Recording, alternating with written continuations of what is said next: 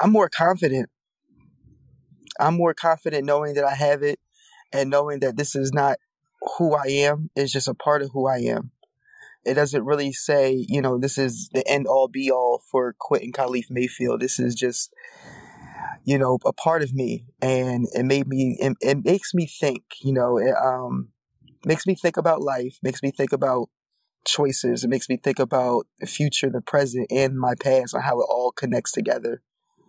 Um, just having this, and I've met so many beautiful people with it and without it, because it's a community of not just people with it, but it's people who are who are um, with us because someone of their in their family, because of someone who they know, um, and they could just want to continue their legacy for them or because they just really care about them and the rest and they want to know people who are else are out here like that family member or that special person to them. And I just learned that I'm very vibrant. I'm very just oh, I don't know, I'm just happy about it now.